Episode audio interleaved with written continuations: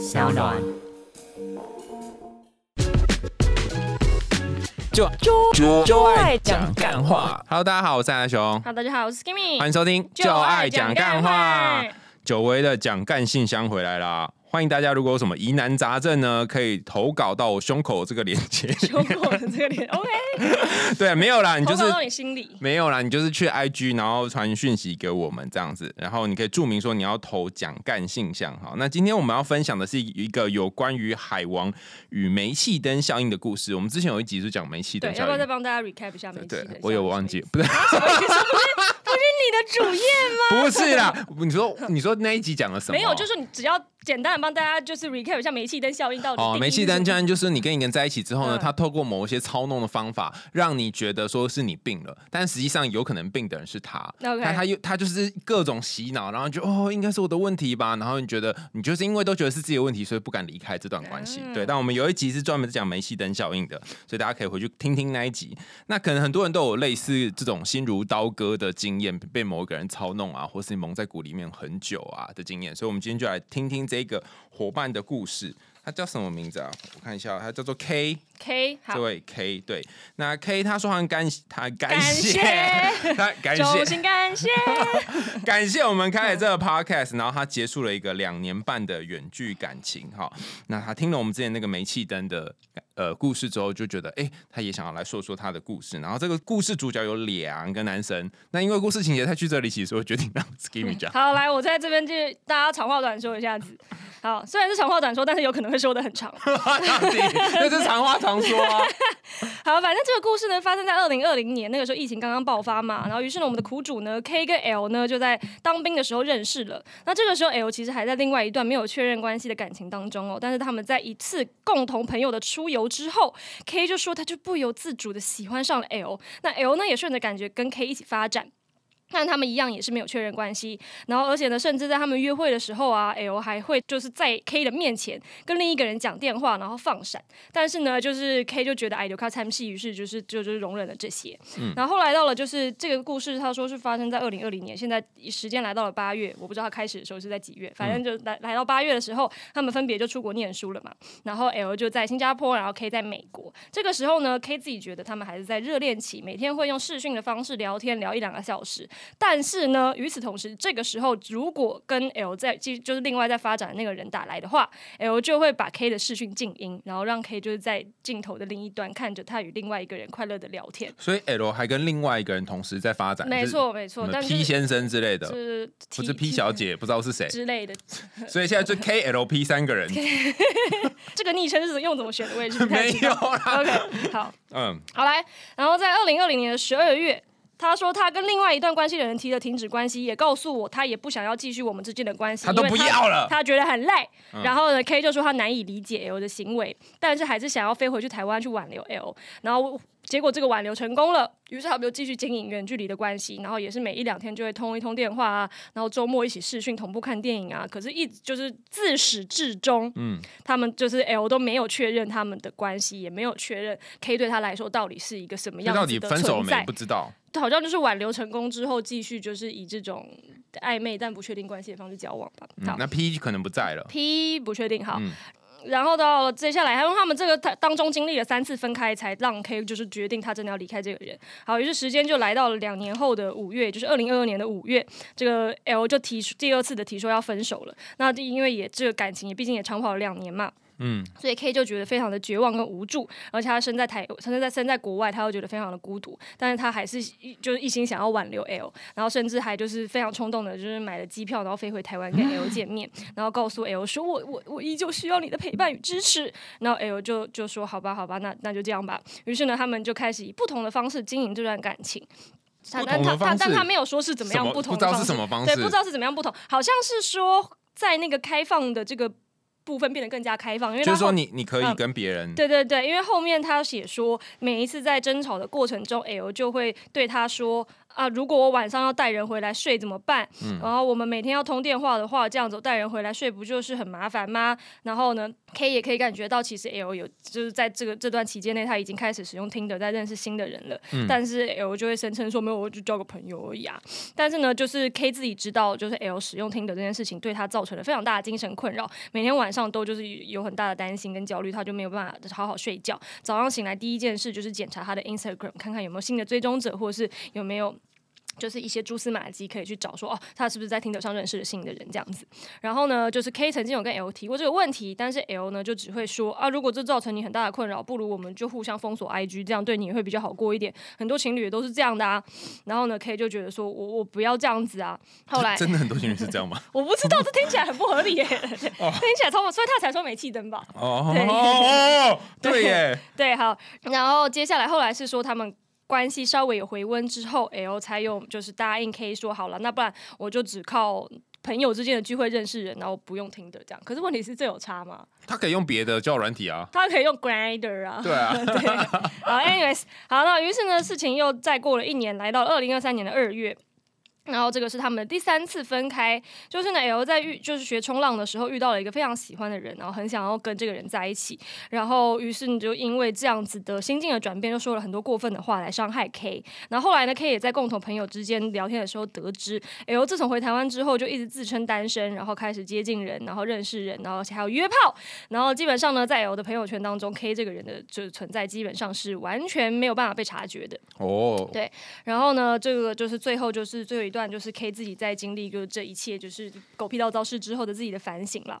他就说，其实后来想想，我应该要在一开始发现事情有蹊跷的时候就要脱身了。但是不知道为何，第一个半年结束的时候，就觉得自己再也遇不到像他这么适合我的人了。我真的很需要他，失去他，感觉整个世界就会完蛋。虽然身边的朋友一直劝我离开，但我就是听不进去，觉得他心底其实是个好人。在这其中，我也看了很多心理学的书，尝试去共感他，觉得只要再努力一点就可以获得改善。结果呢，就是越陷越深。连最后要封锁他，我也是鼓起了极大的勇气才做得出来。做完之后也会有极大的罪恶感，觉得是我自己毁了这段关系。后来听了你们的频道，我才认知到自己其实一直被一些资讯不对等的方式欺骗，然后一步一步被他的价值观笼罩，最后甚至不太确定自己到底想要什么了，然后也不知道自己到底怎么样的事情才是自己真的能够接受的。现在也正开始做心理咨商，希望能够好好的走出这个阴霾，所以希望能借由把这个告诉你们，当做让自己走出来的第一步。也好奇我是否真的遇上一个人在煤气等我？谢谢你们看完这么长的讯息。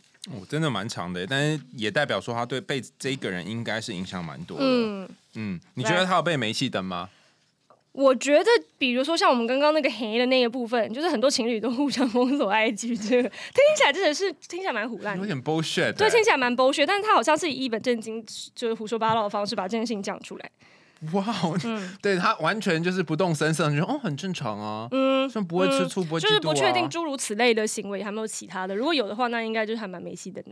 就而而且可能有有些情侣会说，哦，我们本来就是很多情侣都会互相开对方的那个冰棒地图追踪啊。我真的是非常不理解地图追踪这件事，你可以理解吗？我可以理解啊，我对我现在有用地图追踪啊，因为我觉得对我来讲我没有什么好隐藏的啊。哦。而且我觉得这样很很方便的地方在于，就是我不用跟他说我还有几站到，我在哪里这样子。哦。我就是一个懒惰的人。OK OK，反正就是我觉得对于这种没什么好遮掩的，那就是确实是一个。方便的工具，你是很多要遮掩，所以你就不难。我就是不希望别人知道我在哪，对吧？然后，然后我觉得更不能理解的是，你明明知道你自己有很多要遮掩的，你还要同意去用，或者你还要被别人情绪勒索去用，用了之后又吵架，这不就是一件非常愚蠢的行为吗？因为看到很多就是在论坛上面就是大吵一架，就是这种。应该是说，你明明知道对方因为会因为你的遮掩而会生气，然后你们还在讨论说要不要用这个，不是很麻烦吗？对，就是大家就是。觉得双方处理事情的能力都很差。可是我觉得他的这个呃，应该说这个是什么 L 吗？对，L 它的煤气灯的灯的部分比较少哎，就除了我刚刚讲这个，好像其他就还好。还是它其实有很多就是没有写出来的部分。哦，有可能不知道到底具体怎么样。因为哦，对，煤气灯有一个很独特的地方，就是说你可能在这个灯下，然后你不晓得自己在这灯里面，所以你能够辨识出来写出来说，我觉得有点怪怪的讯息，其实是有限的。嗯，可能他就像刚刚说，可能有追踪啊，或是有说哦，你这样就是不对。的啊，请哦，因为一直没办法去找出一个关键的证据去证实他所说的所有的谎言，这样子。嗯，但但的确，他可能有一种某种程度上面被灯下的影响。比方说，我觉得有一句我看了觉得哦好扯，怎么会这样讲？嗯他就说，呃，他觉得最后封锁他鼓起哦勇气，而且有罪恶感。我说对啊，你觉封锁他，得是觉得是自己毁了这段关系。你封锁他，为什么会觉得是你有这个感？觉感觉是有被洗脑哦？对啊嗯为什么会觉得是你的问题嗯对啊，所以我觉得这个可能有一点灯的感觉。嗯，嗯，我觉得在感情里面呢、就是我们常我常会收到人家会讲一段话，就是说，我觉得我再也遇不到像他一样适合我的人了。对，对，你你是你对是说你可以我就是我就是觉得大家就是刚分手的时候难免啦，这是过了一两年之后，你就会觉得哈，还好当初我分手，你你有听过人家是这样讲的吗？很多啊。那为什么会这样讲？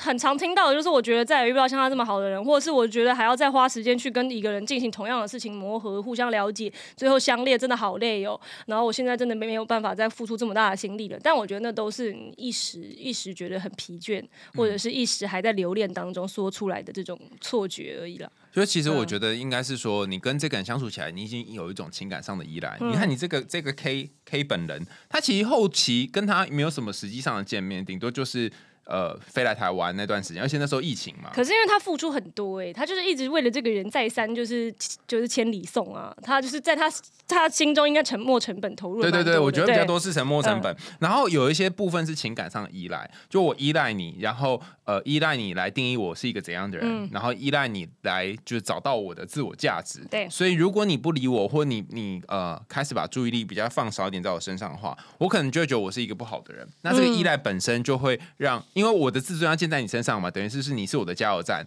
那如果我我跟你分开，这加油站就不提供油了，那我就会饿死了。那你可以找别的加油站啊。但是但哦嗯对，这里你也可以改成是吃那个店店的、啊，就不用。但这里有一个要点就如果他是这样的人的话，他可能会觉得其他地方没有加油站，其他的哦，或是其他地方的油价太高了。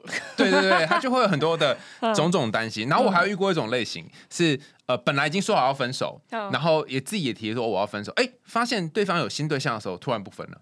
你是不是有想过这种人，对不对？没有，就真的是看过很多这种，然后想说你到底在冲三下？哎，不是之前说要分了吗？啊，怎么现在又没有了？他就是觉得这个人只能为我所有嘛，是一种占有欲吧不？是不是，我嗯我以前也对这件事情很不能理解，就是哦，已经讲好要分了，哦，我也觉得没不是占什么问题哦有欲吗？不是，这叫嗯稀缺性的效应。是，就是有一个实验很很早以前做的实验，对就他一九七五年 Jerry、嗯 Jerry 做的实验，他就是拿两罐饼干，对，然后一罐饼干里面就装了比较少的饼干，应该对一罐装比较多的饼干，嗯然后问你说你比较喜欢吃哪一罐？嗯那两个饼干是一样的，嗯，可是大部分人都会喜欢吃少的那一罐。真的假的？不是一样的饼干吗？对，但是它不会真的让它可能成分一样，但形状很不一样嘛。哦，对，然后我就觉得很奇怪，你一样嗯为什么要吃少的那一罐呢？哈，他觉得这一罐比较珍贵。对，比较珍贵，比较好吃。然后最有趣的是，他后来第第二，他有做了很多 study，然后有一个 study，他就操弄说，那不然这样好，两罐都慢慢在减少。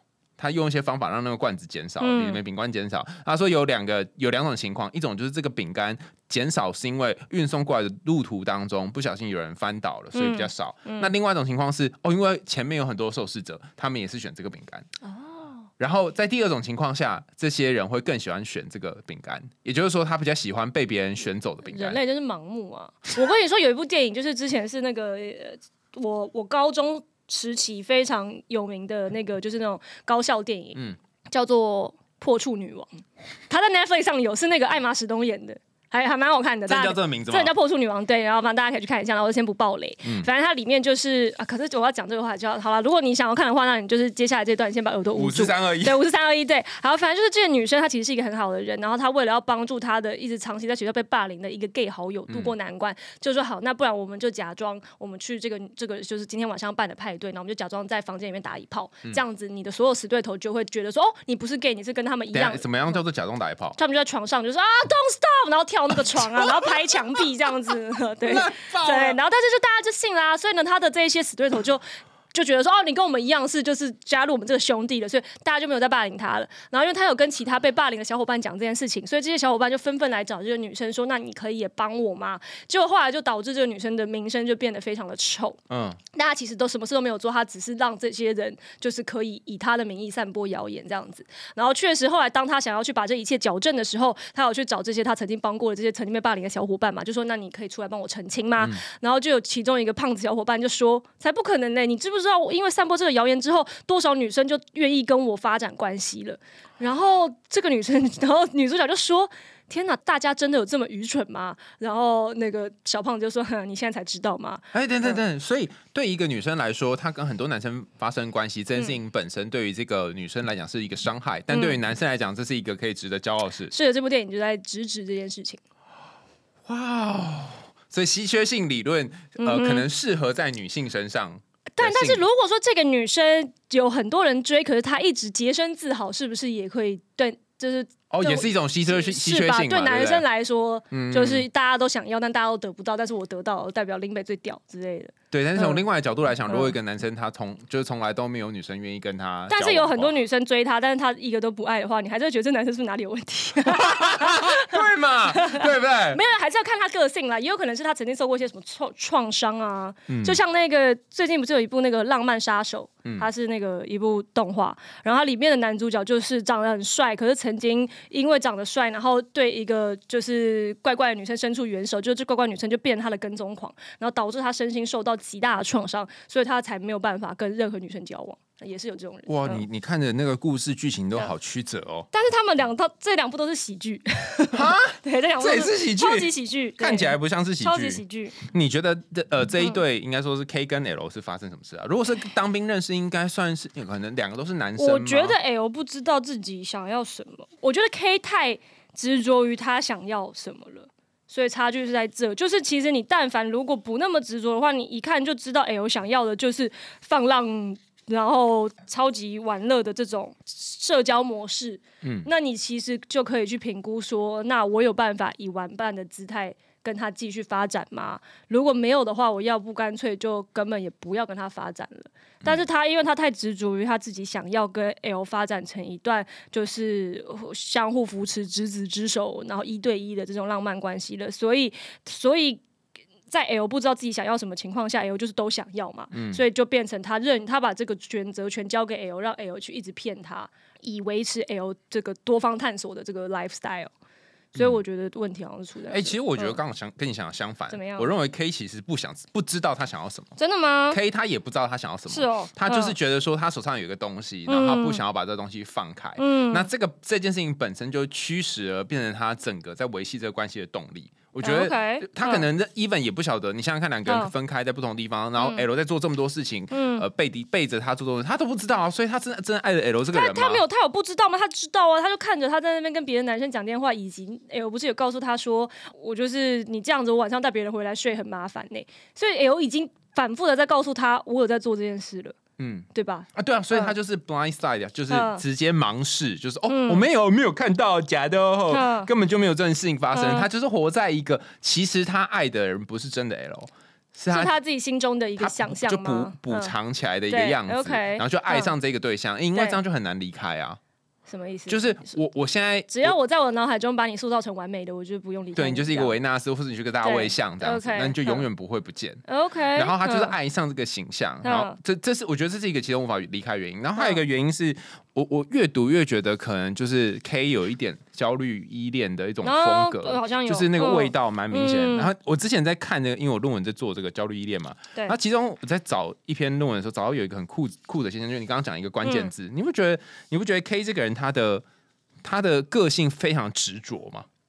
就是他一定要，然后就要握着。但是也不知道他在别的事情上是不是这么执着，说不定他在别的事情上超洒脱，就只有遇到感情的时候，就是变成一个这样的人。嗯，然后我就看论文里面就写说，哎，那什么？为什么焦虑依恋的人会对于感情特别执着？有几个原因，第一个是很害怕失去他之后，就像你刚刚说找不到下一个。嗯，然后还有另外一个很常见现象是，他可以容忍他的所有不良的行为，比方说劈腿啊，跟别人搞暧昧啊，然后带别人回来睡之类。那他就很奇怪，怎么会容容忍这件事情发生呢？就是。因为我如果我怕，如果我这个人放开之后，我就没有办法再找到更好。就是他一开始讲那个，对，所以这个恐惧推推动的使他没有办法继续。但这些都是假的。在这个刚刚讲这些理由的底下，有一个最重要的理由，就是你没有办法一个人的时候觉得自己是好的，所以你需要有另外一个人在来 proof 你是好的。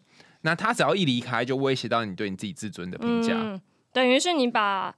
你把 validate 你自己的这个责任交给别人，对，然后这嗯。很可怕，因为你不知道他什么时候会走，然后你只要时不时去 check 说他还在不在，他不在，有点嗯。像是说你你站在一个摇摇晃晃的椅子上，然后你不知道他什么时候会掉下来，所以你要常常看说，哦，他还在，哦，他还在，然后你没有一个很很 stable、很稳定的这种自我认知对，在下嗯面，嗯。嗯，所以我觉得这才是最可怕的地方，没错，他现在已经有去做心理智商了。我想不日他下面的那个自我的根基就长出来。就是慢慢慢长出他的，他的安全感嘛。是的。哎，那我们不用给他建议嘛，因为他好像没有问什么建议，对不对可是？我觉得，我觉得他，因为他只是说他以跟我们讲来做出他走出来的第一步，而且我觉得他已经有去做心理咨商了，我们就给他鼓励就好了吧。对，棒棒棒棒棒。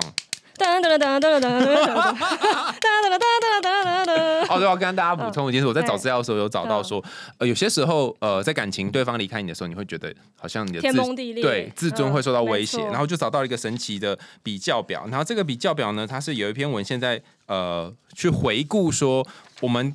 当自尊被威胁的时候，会做什么事情？嗯就是你开始觉得自己很烂，或是自己不好。比方说，我问你一个简单问题啊，嘿诶，如果你跟这个人在一起一段时间，然后你也嗯觉得、你觉得他各方面条件方方面面都比你好，嗯然后他突然有一天说他要离开你了，嗯，然后你会你会说什么？我问他为啥？你会问他为什么？对啊，然后他说没有，就是不爱了。那他就不会是我觉得方方面面都比我好的对象为。什么？因为我觉得方方面面都比我好的对象，包括他在沟通的能力上也要比我好。一个沟通能力比我好的人是不会给出这样子的分手理由的。哦，那 那那他如果用一个很厉害的方式包装，然后让人讲的嗯，好像有点那。OK 啊，那我就拍拍手为他鼓掌啊。就是你既然可以说服我，那我就让你走。对，等一下，为什么是 为什么是让他走啊？你讲的好像是啊验票过这样。对啊，就是这样啊。就是你既然能够讲到让我觉得好了，这件事情是合理的，那对我来说就没有什么伤害了，我就可以无痛接受这件事，不是吗？没有啊，因为你还是有刚前面，我觉得可以遇到问题就是这个啊，他其实他都知道那些所有的事情都不利于这段关系，对可是他就有一个感情上的依赖啊，你难道 那你就不要在一起就只只有理性而已吗？因为如果你要说方方面面都比我好的话，那就代表我们两个不会互相对彼此有这样子感情上的依赖，因为这是不健康的。什么意思？就是我本身就有意识的在调整这件事情。哦，你的意思说你不要让对方什么地方都赢你？应该说，我不会因为觉得对方什么地方都赢我而对他有感情上的依赖，就是说觉得这个人一定我要牢牢抓住，如果他走的话，就代表我这个人我的所有的 validation 都破碎了，不会这样子。哦，那那很好，就代表说你的自尊是建立在你自己身上，而不需要靠他。对，但是如果你把这个问题就是重新设定成是嗯当年的我的话，嗯五年前的我的话，嗯，你再问这个问题，我有点忘记问题是什么。五年前的你 对，五呃年前的你，如果有一个各方面都比你好的人要离开你，对对对对然后你有很多的自信都建立在他身上，然后此时你会怎样？天崩地裂啊！天崩地裂具体的行为是什么？天崩地裂没有我，我我通常不是那种会一直去要挽回对方的类型，嗯因为就狮子座的自尊不允许。嗯可是呢，可是我会自己就是私自在家里垂泪。然后发一些很 emo 的线动，然后然后时不时就是可能就回他一些那个，然后还是想要跟他有一些联系，然后看看还有没有就是机会之类的。但是到最后就是可能试了就是几个月就发现就真的没有机会，我又我就会自己就是进行一些疗伤的旅程。哎，嗯好神好神奇哦！你跟这些理论预测都不一样，真的吗？这是超级不一样的 他。理论预测会就？是他预测有三种，嗯一般情况下，如果你发嗯现你的自尊建立在对方身上，但是他又要走的时候，你等于是被撕开吗？还是其实我当年的自尊没有建立在他身上，我只是太想要得到这个人而已。哦我只是像小孩子没得到，我要这个这样子对对，有三种啦，一种嗯。是你会补偿，你就会希望一直想要他回你讯息，就像你刚刚说的嗯，你会你会想做这个，然后嗯。借由对，另外还有一种就是说你会去发一些说啊没有他我也可以过得很好啊，啊对有啊有啊会啊会啊会会会会那你就是第一个嗯补偿，会会。然后 其就说好没关系，我要先把我自己活得很漂亮，然后打扮瘦身什么之类的，没错，然后然后用这种方式来嗯。提高自己的自尊，没错。对，这是第一种做法，叫做补偿嗯。conversation，然后第二个是抵抗，说没有了，他没有说要跟我分开了，他只是现在情绪不好而哦，我很不，我很难面对这种的类型的那个苦主哎、哈，就是我觉得如果是第一种的话，我就可以鼓励他嘛，对不对？嗯，但如果是第二种的，我就不知道该说什么了，因为我知道你现在也不想知道真相。嗯。然后我尝试用委婉的方式点出真相的时候，你又要就是抵赖这件事情，那我作为一个旁观者，我不知道该怎么回应。没有，可是、嗯。可是这这个他看起来外显行为是很像，说哦我还是很不错啊，我很棒啊，这他会假装自己很好，然后然后只是他心里面就没有，他没有跟我分开了，他只是现在心情不好。但有一些是会，就是有一些会讲出来的，就是嗯你跟他说，哎、所以你们现在都分开，他说没有啊，我没有分开啊，就是会这种。那如果作为你的个案，你要怎么回答他？就他们没有分开，我就说哦，那你们现在怎么住啊？或者嗯你们平常见面几次？哦，他最近工作比较忙啊，没有什么时间有时候见面。就是就是引导他说出一些无可抵赖的事情，不然到最后就会说，就说哦，那嗯这听起来你们就是一个礼拜里面大概只有两三天，呃，一个月可能只有两三天见面呢。哎，那嗯这样跟一般朋友有什么差别啊？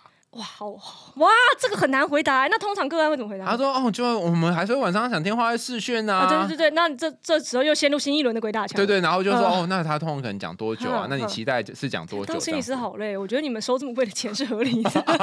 就是我觉得这里的重点在于他已经在嗯外面找不到任何的支持，那你不能在这边戳破他，可是你要让他慢慢看到，也前面有的路是这样展开的。没错没错没错然后他最后就说：“哦其实我不想要这样子啊，但是哦。”对哦，那这是抵抗，然后最后一个是嗯打破，就是说他就接受啊嗯，的确真的是分开了，嗯然后的确我之前都是把自尊建立在他身上，然后嗯我要现在改变，开始对自己比较有自信，然后嗯或者是做一些自我调节的事情，但不是为了对方，是为了自己，就打嗯破你原本那个迷障。那那补偿跟打破之间的那个差异在哪？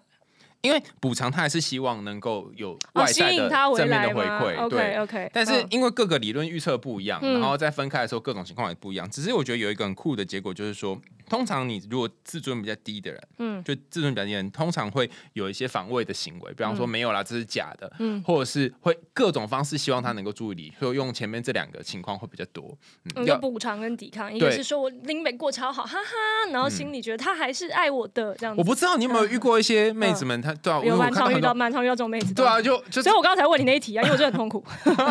就是很超多妹子可能就会说啊，我觉得太好了，然后说啊，我今天没有男人也可以这样，就很多 PO 那种 IG 线动，然后就想说，那对，然后然后你私就以为他已经好了，然后私下跟他约出来的时候，发现他还是一团烂泥。请请请说明一团烂泥是怎么样？一团烂泥就是就是会讲出一些很烂泥的话啊。好，比如说这个人真的走出来了。这样吗？比如说这个人人，真的走出来的话，他的一些谈话的核心应该会是围绕在他可能未来的展望上，嗯就他会有一些新的计划嘛。但如果他还是一滩烂泥的话，他的对话核心会很大一部分的还是纠结在他过去失去，但是他不肯承认失去的那个人身上，然后会讲很多就是那种。他他就看看没有我，他过得怎么样，或者就是这种讲这种反话或者意气用事、赌气的话，你很明显一听就知道这个人还没走出来的这种。然后或者是他就会想要哦邀请你去做一些跟他一起去做一些疯狂的活动，来来达成他的补偿或是抵抗的机制，这样子。哦，他是某种逃避的行为，这样子对，然后你就并不想跟他去，可是就是碍于姐妹情面，你就会觉得 好像不去，现在也说不过去，然后你就会觉得很痛苦。哦，我遇过一个，就是他就是找他的姐妹们一起去嗯出去约炮，对，然后我的天哪，他就想这种真的是最那个，你他就要约就去约，你还要叫就没有他没有他想说嗯就是大家一起约，然后这样子我们可能你说就约同一个吗？不是啊，这等好康。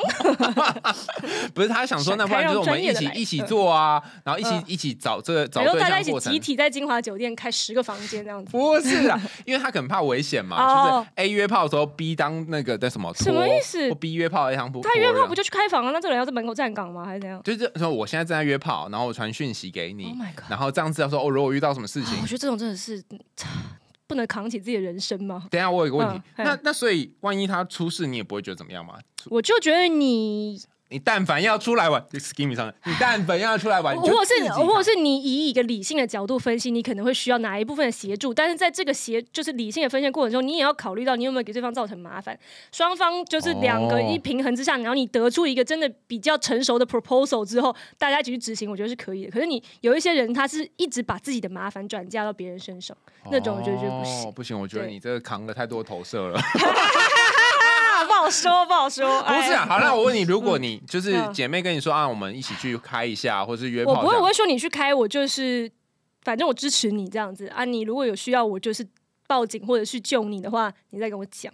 哦，嗯对就然后然后反正就是然后就你自己选人，自己就是眼睛把就背后盯这样。哦，反正他就是就自己看了一轮，然后然后就就是跟对方，然后弄老半天之后，整个晚上呢，他后来也没有约成，但是他他的那个姐妹就有约成这样子，然后他就说你看吧，果然大家都喜欢你这一位的，不喜欢我这一位。但我觉得他姐妹也是，就是 也是蛮不长眼的。为什么？你都已经陪失恋的姐妹出去约了，然后你自己很开心的跟别人走了，然后你那个失恋的姐妹没约到，也就是等一下他心也蛮大的。不是，这有一个问题啊？就你陪失恋的姐妹出去约，然后对她没约到，然后你就要跟你也说你不要吗？这样也很怪吧？或者你们就交换联系方式，明天再约吧。你今天就先陪姐妹回家也是可以啊。哦，就是不要自己独爽就对了。对，这个蛮残忍的，这个这个举动听起来也非常的残忍。就是好，我们私下，因为我今天我姐妹失恋，所以不然就是我先陪她，然后明天我再跟你约对对，或者说我先送我姐妹回家，然后你等下偷偷再来我家，或者我们偷偷再去开房，或者你把房号开好，你发给我这样子。哦对吧？有很多很圆滑的方式可以处理，一定要这样子戳姐妹的痛处嘛？哦除非就是他们也是塑料姐妹花，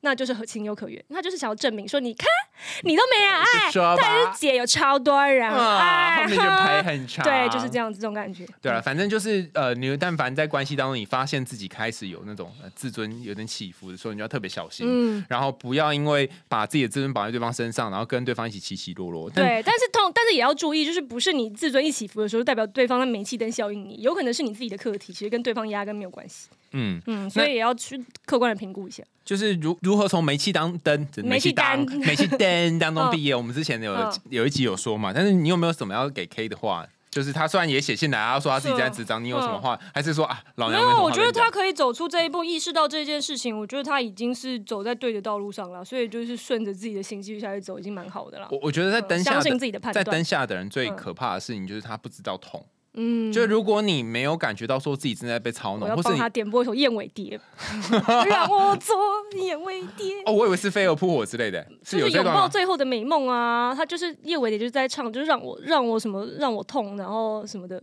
就是叶伟蝶是一种很 M 的歌，所以我觉得很适合。哎，但是我的确之前有看过有些人他们是喜欢那个痛的感觉，对啊，让我快乐，让我痛。对，就是对嗯，不那个痛的时候就，他说这就是爱吧，这样对他就是喜欢这种哦好痛哦的感受。加油，你说如果喜欢开心就好，开心就好。嗯 好，想跟我们一起探索更多深层神秘或欲望横流的人性吗？赶快订阅追踪起来，跟海苔熊还有 Skimmy 一起，在每个周四听一个解放自我的故事。我们下次见喽，拜拜。拜拜。